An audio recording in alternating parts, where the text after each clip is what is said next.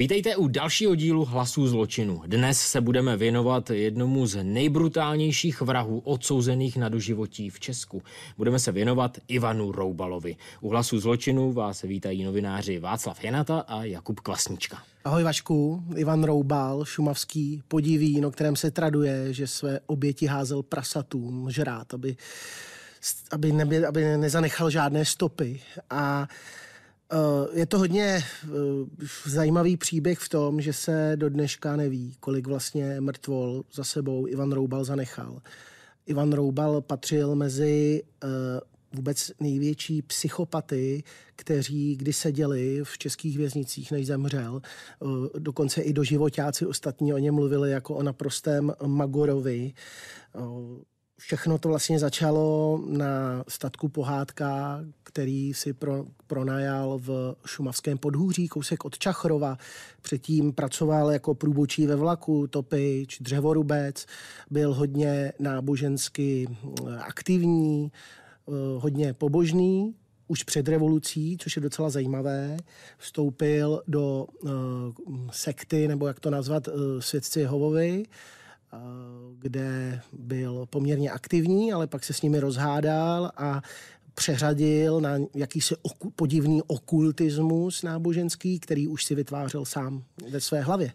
Je nutné podotknout, že byl ale i ve vysoce inteligentní. On sice pracoval na různých i různých pomocných pozicích, ale on měl velmi vysoké IQ. Měl IQ vysoké, navraha vysoké, 112, je to nad, lehce nadprůměrně IQ uh, ve společnosti. Uh, Ivan Roubal byl také ve vězení přezdívaný profesor, protože uh, se tak snažil někdy chovat, i když uh, postupem času se z něj stal opravdu naprostý podivín už v tom, vězení, v tom vězení, ale samozřejmě on nebyl úplně normální ani na svobodě. Ale vlastně všechno začalo na tom ranči Pohádka, který si, jak jsem říkal, pronajal po revoluci ta, byla, to vlastně, byla to vlastně naprosto opuštěná usedlost, kam se nedalo dostat autem. Vzhledem k tomu, že já na Šumavu od dětství jezdím, máme tam byt, takže to tam moc dobře znám, vím, jak to tam vypadá. Čachrov je obec v šumavském podhůří, ten statek je vzdálen eh, daleko od toho Čachrova, je v hlubokých lesích, dá se tam dostat v podstatě jen traktorem, eh, nebo tak, jak tam jezdil eh, Roubal, tedy tažným vozem s koňmi. A opravdu tam kolem vůbec nic není. Ten statek je zajímavý svojí historií, eh, jde kolem něj spoustu různých legend. Víš, že já nejsem žádný ezo člověk, co by věřil každé pověře, ale je to poměrně eh, zajímavé, co vlastně všechno se o tom statku, eh, kde bydlel i Ivan Roubal, vyprávělo. No ta usedlost je velice stará, původní název je ještě Christelhof. Ano, ona je z 16. století. Přesně tak. 16. století a v 19. století se tam vlastně stala taková věc, že eh, ta, ta nejbližší osada od toho statku vyhořela a když hledali eh, lidé vyníka, bylo to nějaký rok 1800, konec 19. století, 1878 nebo tak nějak. A když hledali, když hledali vlastně eh, ti obyvatelé Víníka, tak eh, to padlo na ženu, která bydlela právě v tom statku. Ona byla taková okultistka, bylinkářka, zkrátka lidé ji okamžitě začali považovat za čarodejnici. A to, že to není jen tak nějaké drbání dosvědčuje třeba i to, že se tehdy o to zajímal, nebo tehdy, že uh, ten příběh toho statku t, uh, natočil i Český rozhlas uh, a historik pro něj vzpomínal. Stařena, která na Christelhofu měla dokonce, která na Christophu bydlela, měla dokonce provozovat černou magii a tajemné rituály. Krátce před smrtí před smrtí, kterou zavinili ty, ti lidé, dav lidí, který v podstatě ulinčoval, mm-hmm. tak krátce před smrtí objala břízu, která u pohádky rostla a celé tohle místo proklela. Říká se, že v ten okamžik bříza vpila její krev a od těch dob měla rudě zbarvené dřevo. No tak to už je až možná trochu moc, nebudeme si tady hrát zase na okultisty. No lidé ale... se zkrátka tomu místu vyhýbá. Ano, ono, ono vlastně, potom tam uh, vlastně bydlela rodina, od, Němci, kteří byli odsunutí, uh, další rodina, uh, chlápek se oběsil, žena se zešílela, další rodina rodina, jeden muž zemřel, dru, dru, žena snad se zabila v autě. Zkrátka ty různé mýty, které kolem toho jdou, nevíme, co je na tom všem pravdy, samozřejmě špatná energie, že tam je a takový ti milovníci temné turistiky tam po, po, dodnes vlastně pořádají různé výlety a to, v jakým, jakým způsobem pohádka jaká je pravda kolem pohádky, to samozřejmě jako, jako nevíme, ale eh, víme, že jsme se bavili o tom, že eh, ty baráky, kde se vraždilo, zkrátka tam se asi necítíte úplně dobře obecně. Jo. Ano, ale každopádně Ivan Roubal eh, se v roce 91 stěhuje na pohádku. On vlastně tu usedlost přejmenoval na pohádku. On, jí, ano, on, přejmenoval... on se stěhuje na ten Christelhof a přejmenovává na takový milý název pohádka. pohádka. No. A co tam chce dělat? Chová On... tam ty jeleny, chce chovat jeleny, tomu zakážou, tak tam chová prasata, má tam nějaká, nějaké koně, ale těm zvířatům se prej nechová úplně dobře. Um, vlastně netrvá, je to pár měsíců, co je na, na statku pohádka, no a začíná jeho běsnění. Začíná jeho běsnění Začíná to prvními dvěmi oběťmi, které se mu ale nikdy neprokázaly. A tyto oběti se právě možná staly potravou pro ta prasata, která tam Roubal choval. Je zajímavé, že sám Roubal říkal potom u výslechu a pro, i v rozhovoru pro deník Blesk, že to byla větnamská prasata, malá prasata, která by lidské ostatky nesnědla. Mají malé tlamičky, cituji doslova. Takže těžko říct, co je na tom pravdy. On roubal eh, tyhle dva první mrtvé, o kterých si teď povíme, prý eh, dal právě sežrat těm prasatům a svěřil se svému synovi, který to potom u soudu popřel. Eh, těžko říct, co je na tom pravdy, ale samozřejmě je to velice nechutně atraktivní. Ta představa, že žerou zbytky lidí, atraktivní samozřejmě pro kriminální temné příběhy, že zbytky mrtvol manželského páru nebo milenského páru žerou prasata Ivana Roubala. Eh, pojďme si říct, co to tady bylo za lidi.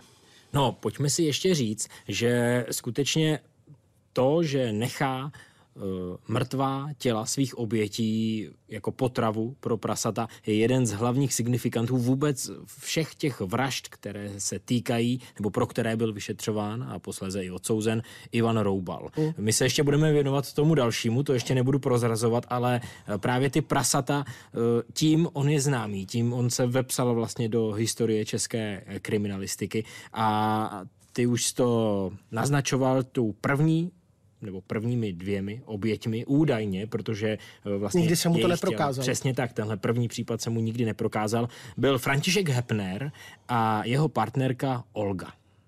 Ruská přítelkyně Olga Eh, to je hrozně zajímavé, že ten Hepner to musel být eh, nějaký takový, nebo nějaký Čechoněmec, eh, poměrně při penězích a musel to být poměrně takový bláznivý snílek, protože toužil udělat u Čachrova, kde si vodní pilu, což vzhledem k tomu, že tam znám, tak tam je nejblíž fakt jako mikronádrž Nýrsko a tam opravdu není kde dělat vodní pila. Ale Roubal samozřejmě mu řekl, budeme obchodními partnery a vymyslíme to spolu.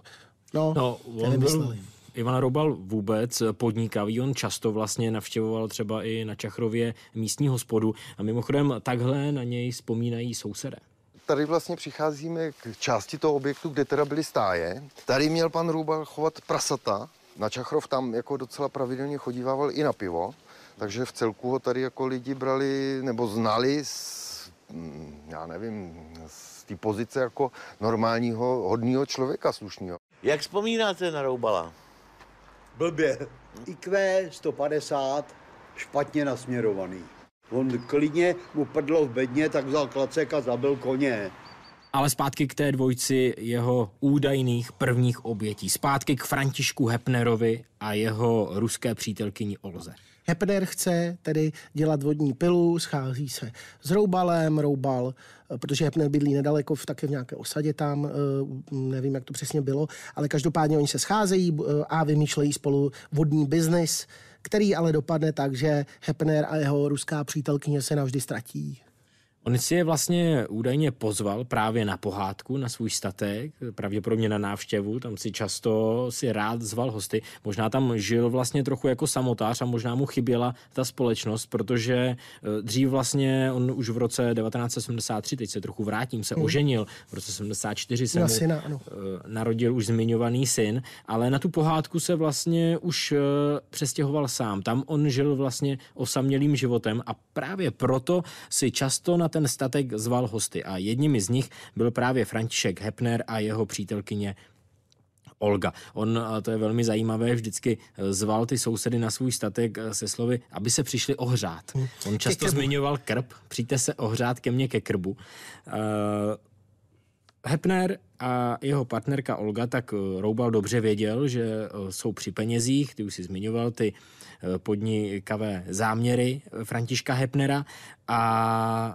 to, jak on chtěl podnikat, to je věc jedna, jestli ta vodní pila měla nějaký uh, smysl nebo neměla. A na druhou stranu on disponoval nějakými finančními obnosy a to byl možná i ten důvod, uh, proč se údajně měli stát obětí Ivana Roubala. To byl možná ten, uh, to, to hlavní lákadlo, mm které na Ivana Roubala platilo. Roubal byl strašně zvláštní v tom, že vlastně ty lidi zmizeli a on začal on, on, on si vlastně přivlastnil jejich majetek. On začal jezdit v jejich autech, začal prodávat jejich domy, začal rozprodávat vlastně to, co u nich našel a tak dále.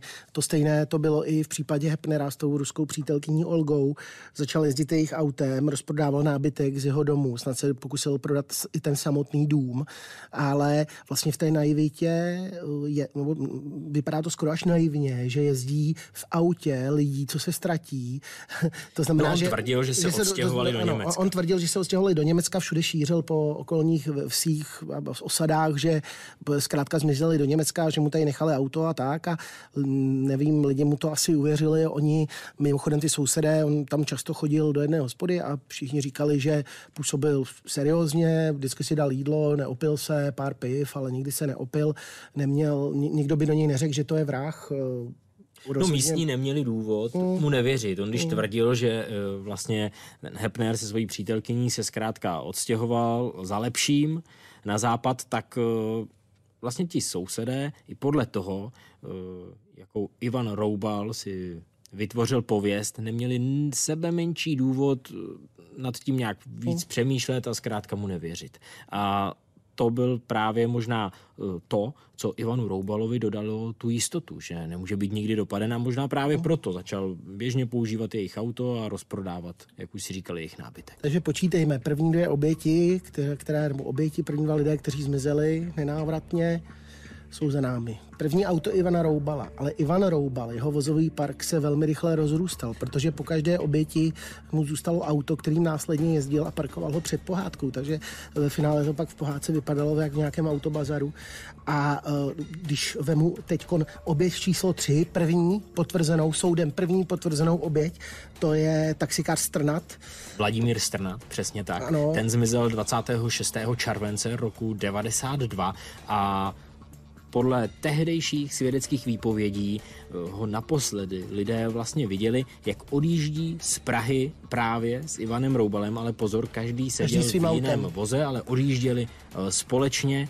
A nakonec tedy Vladimír Strnat eh, se byl prohlášen za nezvěstného a jeho tělo se našlo až o několik měsíců později. Kanalizaci Přesně tak. V septiku jednoho z domů, jak policisté později zjistili, tak byl to dům v Božíkově a právě na tom domě eh, Ivan Roubal pomáhal při stavebních pracích. Takže on ten dům dobře hmm. znal, měl od něj klíče, vlastně tam pracoval jako pomocný zedník a tak se vlastně měl podle policejního vyšetřování zbavit těla a toho taxikáře. Jaký byl ten pravý motiv, proč si vlastně vybral uh, Vladimíra Strnada za svoji oběť? Uh, to Taxikář měl peníze, devadesátky, ono to je úplně jednoduché, podle mě vzal si pěkné auto, nevím, co to přesně měl za auto ten taxikář, ale vzal si auto, vzal si peníze a klasicky si oblékl jeho pozůstalost, nebo jak to říct, to bylo neuvěřitelné. ten taxikář byl ve špatnou dobu. Na, na špatném místě je neuvěřitelné, jak vlastně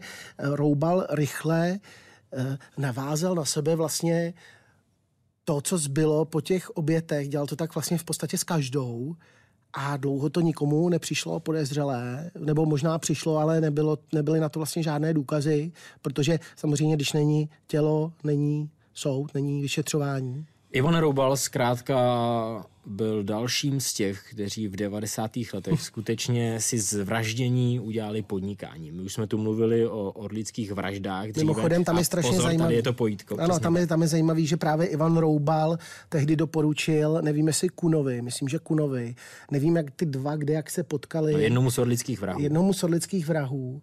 Uh, doporučil právě ten louch uh, lít do uh, sudů, aby se následně těla roztekla. Roubal tuto myšlenku právě dál do hlavy a následně i ten louh prodal, protože to byl kšeftář, tak asi měl eh, přebytek louhu. Ve finále samozřejmě ta těla se tam nerozpustila, ale odlečí vrazy mu na tohle skočili, takže Ivan Roubal ještě si udělal biznis s orlickými vrahy. To už muselo být v, v době, kdy byl eh, na ranči pohádka, ale asi občas dojel do Prahy si pro peníze. Eh, No a... No eh, tahle legenda ukazuje to, jak eh, byly eh, tehdy ty vztahy jednotlivých Propletené. vrahů propletené z toho pohledu, který my teď máme, Hmm. z toho nadhledu, to můžeme pozorovat, jak vlastně skutečně ty jednotlivé případy těch vražd spolu zdánlivě nesouvisely, ale přitom mezi nimi existovalo pak se pojítko. potkali všichni ve Valdicích ještě, což je taky tak. vtipný. Roubal měl nějakou inteligenci, Roubal uměl zhodnotit situaci a pak ji vyždímat, ale zhodnotit ji rychle a v podstatě pragmaticky. Říká se, že trest ročně sedm let nenávratně destruuje osobnost a já už nevím, v kolik, jak dlouho v tu dobu Roubal seděl, ale myslím, že tenhle ten, tuhle tu změnu myšlenkovou, že Roubal prodělal. No, ale aby jsme se vrátili k tomu vraždění, máme tedy první oběť Strnada, respektive už třetí, ale první potvrzenou. Eh, Roubal už má tři auta, svoje Hepnerovo a Strnada.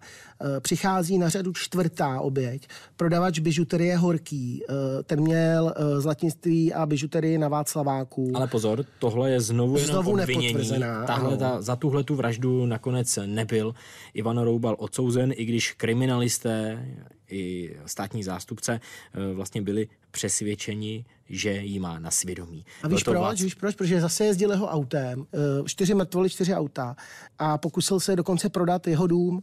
Eh, On ho teda dobře znal, on se vymlouval na to, že jsou kámoši, ale i tak je to na- na- naprosto eh, děsivý, že eh, zase udělal to samé a zase se mu to neprokázalo. A zase mrtvola, kde byla? Prasata. Mimochodem, když, jsme, když jsem byl malý a chodili jsme kolem šumavských rašelnišť s mojí babičkou, která je taková starou usedlice šumavská, dalo by se říci, tak eh, tam mi naopak vyprávěla historky, které se tradovaly mezi obyvateli, že eh, Roubal nedával žrát ty mrtvoly prasatům, ale naopak je eh, odvážel, te- ten Čachrov je docela tady daleko těch rašelnišť, ale odvážel je do těch rašelnišť, kam pak ty mrtvoly házel a tam samozřejmě si nenajdou nikdy. A vzhledem k tomu eh, jak e, ta prasata vypadala a tak dále, a že to je všechno podivné. A i z toho, co třeba říkali ty Roubalovi spoluvězni, já bych se vsadil, že klidně to nem, nemusí být nereálná teo- teorie, že to házel těch rašelenišť. Prasata to je jako sexy, ale ty rašeleniště to je přece mnohem jednodušší. No, nevím, ale zase by tam musel jít autem, ale zase jich měl dost těch aut, takže proč, proč ne, že jo? Pojďme A- si to schrnout, aby jsme v tom měli pořádek. První nepotvrzené oběti, František Hepner, Ano. jeho přítelkyně Olga. Dvě. Druhá vražda, za tu už byl odsouzen taxikář Vladimír Strnát. Třetí Teď jsme oběť? u třetí, pozor, ta je znovu nakonec nepotvrzená, Václav Horký, který zmizel 10. prosince roku 92. Prodavač bižutérie z Václavského náměstí, Ivan Roubal byl údajně jeho starý eh, známý. A nakonec eh, on tedy, nebo tělo Václava Horkého se nikdy neobjevilo. Hmm. Ivan Roubal tvrdil, že s tím jeho zmizením nemá nic společného, nicméně, přesně jak si řekl, eh, používal jeho auto, pokusil se prodat jeho rodinný dům a možná proto se o něj právě začali zajímat kriminalisté v souvislosti se zmizením Václava Horkého.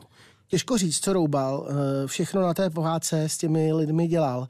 Každopádně je u, u, s plnou určitostí jasné, že tam pořád a neustále někoho zval. Dokonce si podával inzeráty. Uh, jedna sousedka pak říkala, nebo sousedka, jedna žena, která uh, bydlela opodál, tak říkala, že viděla, že si i na tom povoze s těmi koňmi vozil uh, paničky, hezké slečny, které ty nikdy, o nich nikdy neví, jak skončili, jestli se vrátili nebo nevrátili. Nikdo neví, kde se vzali, prý to byly jako dobře stavěné dámy z, z města, dobře vypadající, že vždycky odvez, Bůh ví, jak to bylo pak dál. No a takhle uh, si dával i ty inzeráty a na jeden inzerát se seznámil s důchodcem, uh, Suchánkem a to byla pátá vražda, šestá oběť. Respektive to byl potvrzený, ten Suchánek, to byla potvrzená vražda. Uh, květen 93 se seznámil s Josefem Suchánkem přes inzerát. Br- brzy na to ho pozval na, do pohádky, zabil ho a tělo hodil do rybníka ve Veselí nad Lužnicí. Následně je Suchánkův byt eh, vykraden k ním asi. A znovu vlastně se policie zajímá o Ivana Rubela, nebo v té době ještě ne, v té době je to pro kriminalisty záhada. Skutečně eh, s tím Josefem Suchánkem eh, se Ivana Roubal seznamuje a během velice krátké mm. chvíle senior znovu mizí. A nakonec kriminalisté musí až vypustit Horusický rybník nedaleko Veselý nad Lužnicí, aby na jeho dně objevili tělo Josefa Suchánka. Pak šestá vražda, sedmá mrtvola, majitel půjčovny pornokazet dlouhý svázaný do kozlíku. To byl jeden z poznávacích znaků. Vlastně pojďme si popsat trošku tady ten způsob vraždění, to je něco jako hrozného. To je to druhé velké poznávací znamení vlastně vražd, které měl spáchat Ivan Roubal. Tím prvním, jak jsme říkali, bylo, byly ty prasata, byla ta legenda o tom, že nechával své oběti eh, právě eh, jako potravu pro svá prasata a tím druhým je svazování do kozelce. Mm. Je to vlastně velice trýznivý způsob mučení, kdy vrah sváže svoji oběť tak, že vlastně provazem spojí krk a nohy a ta oběť vlastně vlastní vahou, pokud neudrží ty nohy ve správné poloze, tak se pomalu mm. začne škrtit až jí dojde dech.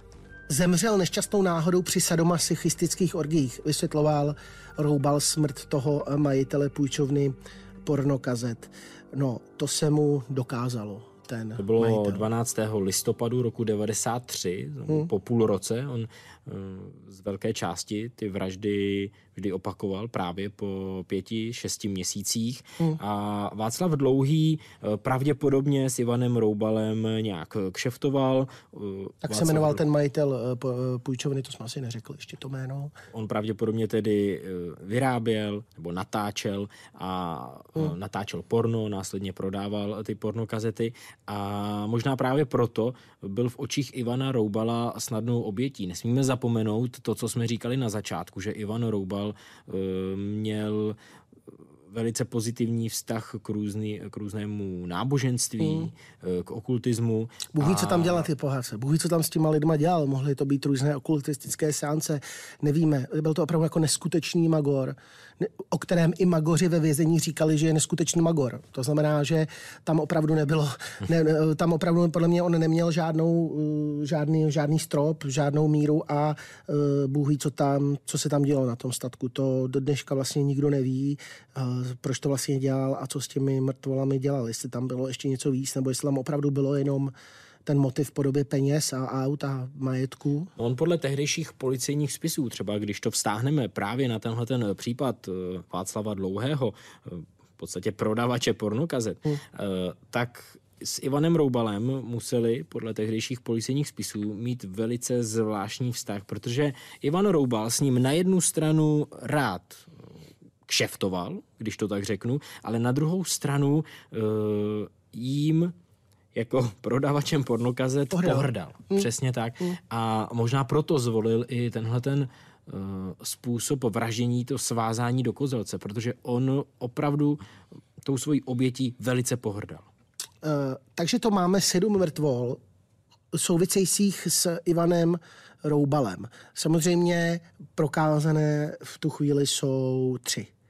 Uh, tak, a teď se pojďme podívat na ten vlastně na ten nejdůležitější mord, eh, který eh, následně Roubala provařil, který uh, ukázal, co je to za blázna, za šílence a ve kterém udělal Roubal zásadní chybu, že neuvázal jednu ze svých obětí do kozelce správně, jak měl. Byla to dvojnásobná vražda v autopůjčovně v Praze, přičemž ale Roubal měl v plánu trojnásobnou vraždu.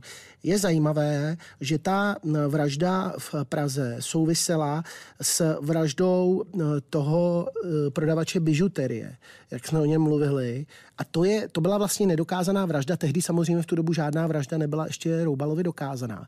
A Roubal vyrazil s dvouma Ukrajincema do tady té autopůjčovny, aby tam zabil především Petra Kudrnu, který jako poslední viděl Roubala právě s tím majitelem bižuterie a dal tak přímé, eh, pří, pří, přímou souvislost s tím, že by to mohl být Roubal, který toho eh, prodavače bižuterie zabil. Pojďme si celou tu situaci představit, jako bychom stáli v Pražské ulici pod Zvonařkou. Bylo 8. března roku 94.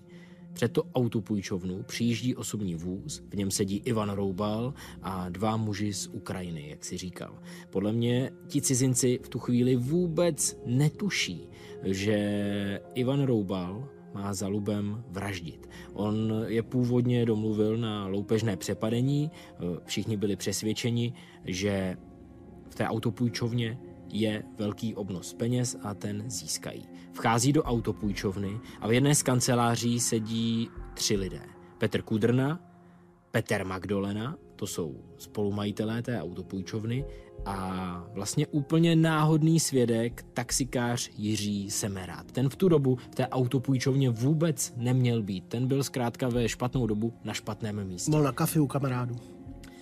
Probíhá v té autopůjčovně to přepadení, Cizinci Ivan Roubal otvírají trezor, získávají nějaké peníze a alespoň podle některých verzí uh, ti cizinci odchází. Ivan Roubal ale v té autopůjčovně zůstává a svazuje své oběti, všechny tři oběti, tedy Kudrnu, Magdolenu i Semeráda, právě do kozelce. Eh, pro tu trojci mužů to musela být skutečná muka, protože oni leželi vlastně před takovou obývací stěnou na koberci vedle sebe, nedokázali jeden druhému pomoci a vlastně jen čekali na to, komu, jak už jsem říkal, dojde dech jako první. Ivan Roubal je tam takhle zanechává, je přesvědčen o tom, že vše udělal správně, že tahle trojce jeho běsnění nepřežije a z autopůjčovny odchází. Jenže co se nestane? Udělal největší chybu svého dosavadního vraždícího života, jednoho z mužů, a to toho taxikáře, který tam byl totálně náhodou. jsem ráda. Uh, uvázal špatně. A taxikář se z toho dostal. Ve chvíli, kdy už oba dva jeho kámo, kámoši zemřeli, uškrtili se, on to viděl a když viděl, co se jim děje, tak samozřejmě bojoval, bojoval a až to vybojoval. Vybojoval to a šel na policii a všechno nahlásil. No jeho smyčka údajně nebyla tak, tak dobře utažená, utažená jako u těch dvou. On to nahlásil na policii a vlastně policie najednou měla jméno Ivana Roubala, kterého předtím neznala, nevěděla vůbec, kdo to je. No a začala pátrat, co to je teda za člověka a začaly se rozkrývat všechny ty další věci. A samozřejmě nějaké ty věci se rozkrývat nezačaly, nebo respektive se nikdy nerozkryly. To Ale pozor, vraždy. práce policie vůbec nebyla v tu dobu to jednoduchá, vůbec, protože to Ivan Roubal používal například paruku, používal falešné brýle, různě měnil svůj image, měnil svoji podobu. Hmm. On sice žil dál běžným životem, když to tak řeknu, tak pendloval mezi Čachrovem a Prahou, ale vůbec nebylo eh, jednoduché se ho vlastně dopátrat. Hm, další věc byla, že nebyly ty mrtvoly většinou, že nenašli ty mrtvoly až vlastně na ty, o kterých jsme mluvili, ten vytažený eh, důchodce a tak dále, ale všechny ty mrtvoly prostě nebyly. To znamená, že dokazovat něco, když nejsou mrtvoly, je strašně těžké. Přesto Ivana Roubala policie v roce 94 na náměstí Míru zatkla. Po třech týdnech od té vraždy v autopůjčovně Zapap. Ano, eh, čekalo by se, že pokud tady máme korunního svědka, který všechno viděl, tak eh, ten proces půjde rychle. Jenomže ten proces s Ivanem Roubalem eh, vůbec rychle nešel.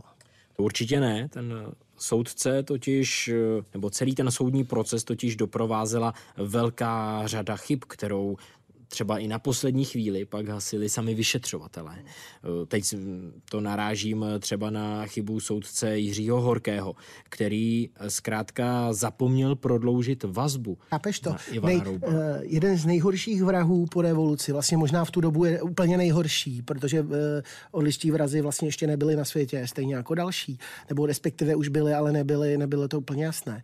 A soudce zapomene prodloužit vazbu. Co se stalo? Roubal prostě normálně šel ven z vězení a nadechoval si svobodu No a chytli ho policajti, že se bojí, že se přefetuje a Bůh ví, co vymysleli si nějaký dvě, tři věci, no, aby ho zpátky to... vzali do, aby ho dali zpátky do vazby. On navíc už zažádal o azyl ve Švýcarsku, to znamená, že hrozilo, že ten Magor opravdu zdrhne. To vůbec nepochopím, jak si tady to mohlo stát tomu soudci.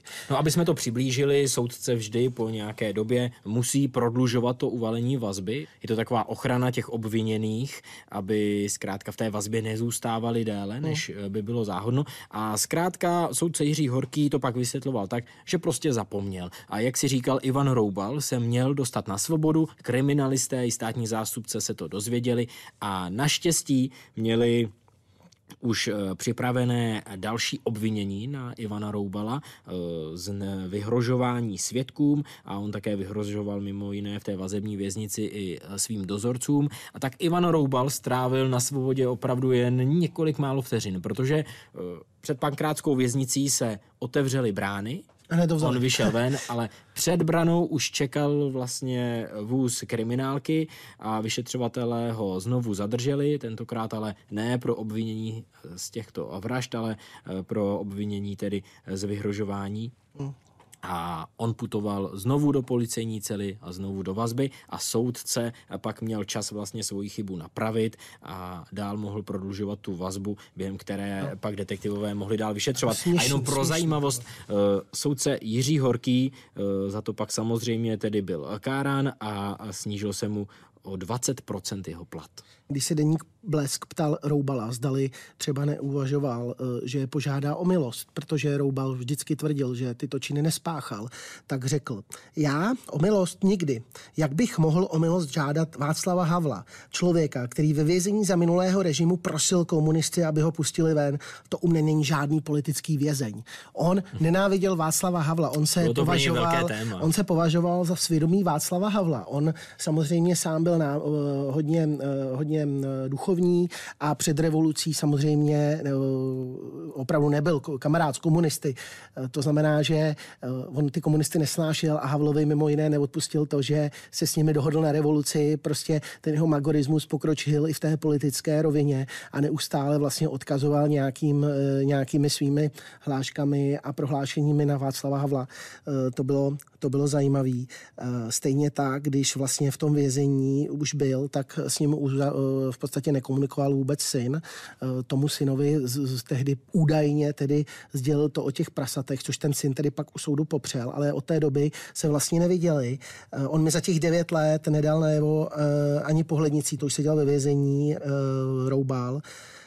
Eh, asi víc věří tomu, co četl v novinách, než mě. No, on pořád tvrdil, že nic takového neudělal a je zajímavé, že vlastně tady eh, máme 9 let, to znamená, že tenhle rozhovor dal po 9 letech ve vězení, ale je zajímavé, že ani vlastně oni ho zavřeli v roce 94 a eh, ten rozsudek do životí eh, proběhl někdy až v 99 nebo 2000. Vlastně trvalo to pět let. No nejprve soudce vlastně uvěřil Ivanu Roubalovi, že je nevinný. Ano. On byl nejprve zproštěn On byl v roce 98, obvinění. myslím, zproštěn obvinění. A to proto, že Jiří Semerát, ten přeživší taxikář, který se eh, dokázal vlastně dostat eh, z toho svázání, z toho smrtelného svázání do kozelce, eh, tak on najednou u soudu otočil a řekl, že si vlastně není jistý, jestli tím, kdo ho v té kanceláři s jeho kamarády přepadl, kdo ho svázal, kdo ho chtěl zabít, je skutečně Ivan Roubal.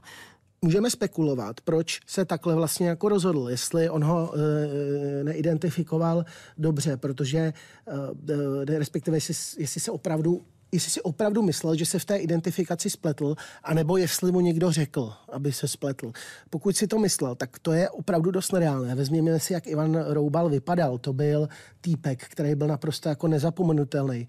Takový Karl Marx eh, a, a, a Jan Verich, mimochodem právě Vericha, eh, když se ho ptali, kdo by ho mohl hrát ve filmu Roubala, tak Roubal říkal, myslím, že by to zvládli Jan Verich nebo Arnold Goldflam, což je skvělá, což je, což je skvělý detail.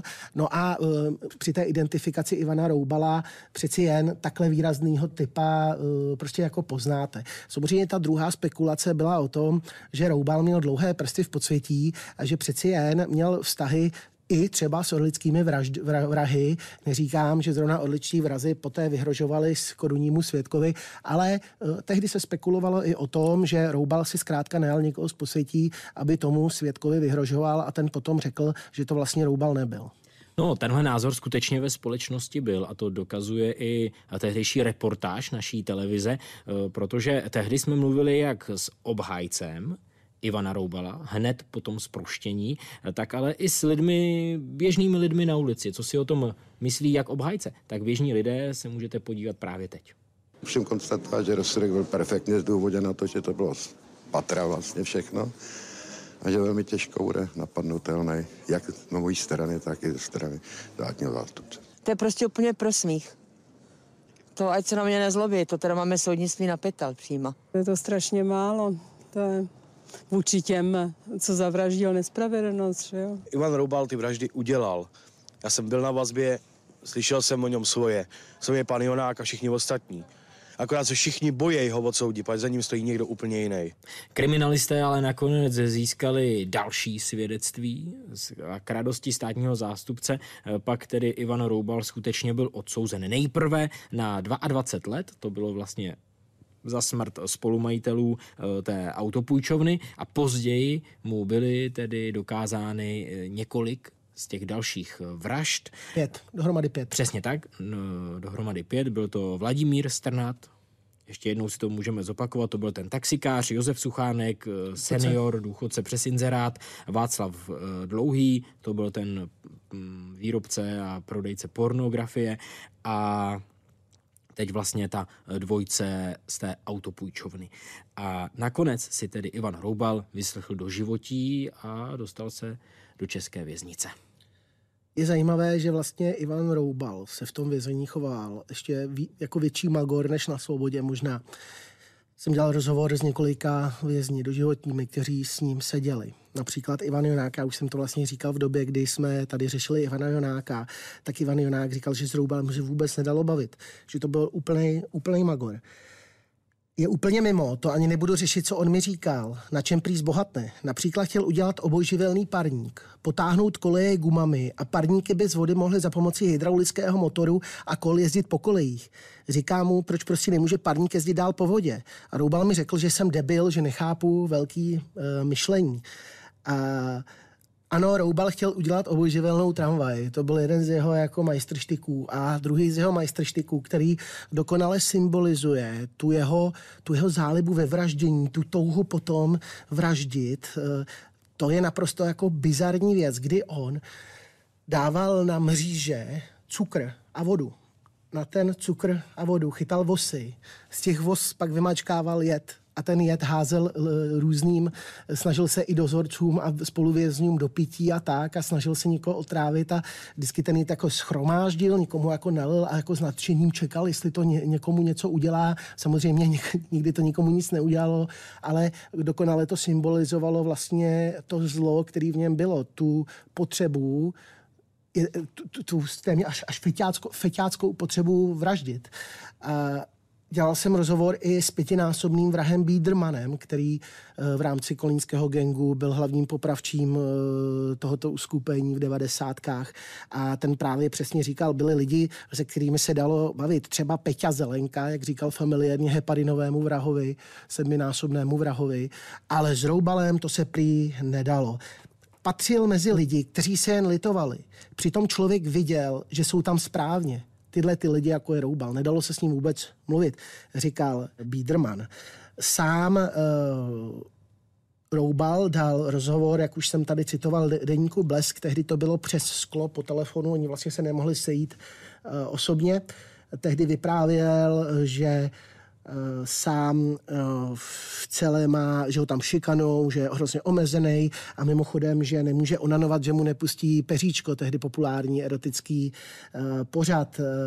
Jinak je to v rámci možností, mám ale porovnání s ostatními vězmi asi tak třetinový prostor, furt si stěžoval a s těmi stížnostmi vlastně souvisí asi úplně nejbizarnější konflikt, který měl s českou justicí Ivan Roubal.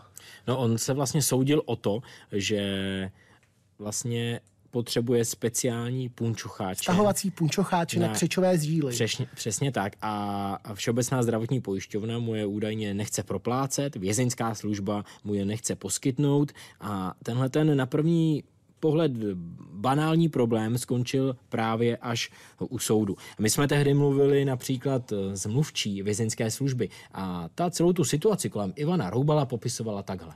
Co se týká péče o tohoto člověka, tak samozřejmě mu poskytována v rozsahu, na jaký má nárok a je samozřejmě dostatečná. On je hotový, říkal mi Ivan Jonák. Pořád se třeba rozčiluje, že chce silonový punčocháče, je úplně mimo. Jak zaznělo, ten spor kolem punčocháčů skončil až u soudu. Soudce nakonec eh, ty jeho žádosti Ivana Roubala neuznal a nám se tehdy na chodbě povedlo natočit krátký rozhovor právě s Ivanem Roubalem. Jak jste se vyrovnal s doživotním trestem? No, přežívám, přežívám. ho zkrátit, já se nechci dát. Dej mu normu slyšel jeden z bývalý vězeň, který se jmenoval Pavel Rudek a dával tehdy rozhovor do novin o tom, jak obsluhoval Ivana Roubala. Ivan Roubal měl uh, kvůli tomu, jakým způsobem šikanoval úřady a vůbec, jak se furt s někým hádal, tak to samozřejmě dostával zpátky, měl omezenou televizi, nikdy nedostal přidáno jídlo. Zkrátka, kdo s tím zachází, s tím také schází.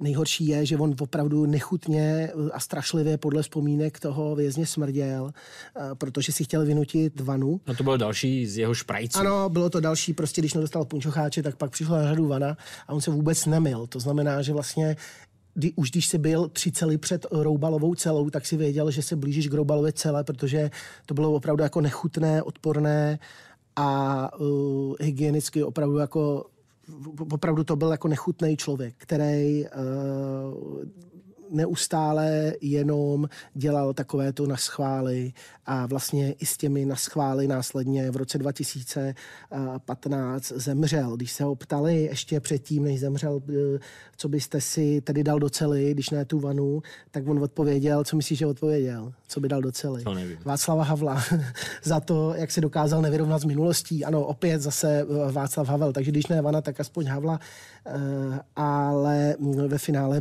samozřejmě nikdy nedostal to, co chtěl, protože to byl prostě Magora úplně zbytečně dělal takovéhle problémy.